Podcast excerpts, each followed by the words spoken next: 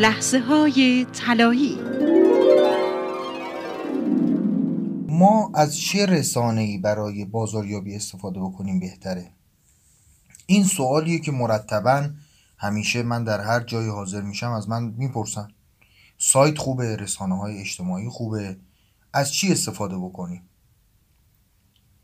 رسانه خوبه که مالکیتش مال خود آدم باشه مال خودمون باشه و طبیعتا یکی از بهترین رسانه ها سایته سایت برای خودمونه و کسی نمی‌تونه اونو از ما بگیره.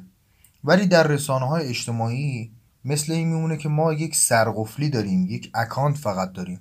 هر زمان اون رسانه از بین بره یا به هر دلیلی ما رو محدود کنه ما هیچ کار خاصی نمی‌تونیم انجام بدیم.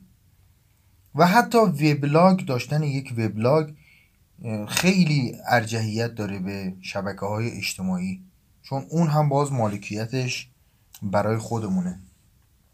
البته شاید پیش خودتون بگید خب الان رسانه های اجتماعی خیلی خوبه همه دارن استفاده می‌کنن. بله خود منم دارم استفاده می‌کنم و توصیهش هم می‌کنم. ولی یه نکته اساسی که باید بدونیم اینه که هر رسانه اجتماعی یک پلیه برای ورود مخاطبان ما از طریق اون پل به رسانه اصلیمون. اگر این استراتژی رو به کار بگیرین هر رسانه اجتماعی براتون مفیده. یعنی اون افراد تو اون رسانه اجتماعی با شما آشنا بشن کارهاتون رو ببینن و بعد سوقشون بدید به رسانه اصلیتون. این نکته رو در کارتون به کار بگیرید و امیدوارم که برای شما مفید واقع بشه.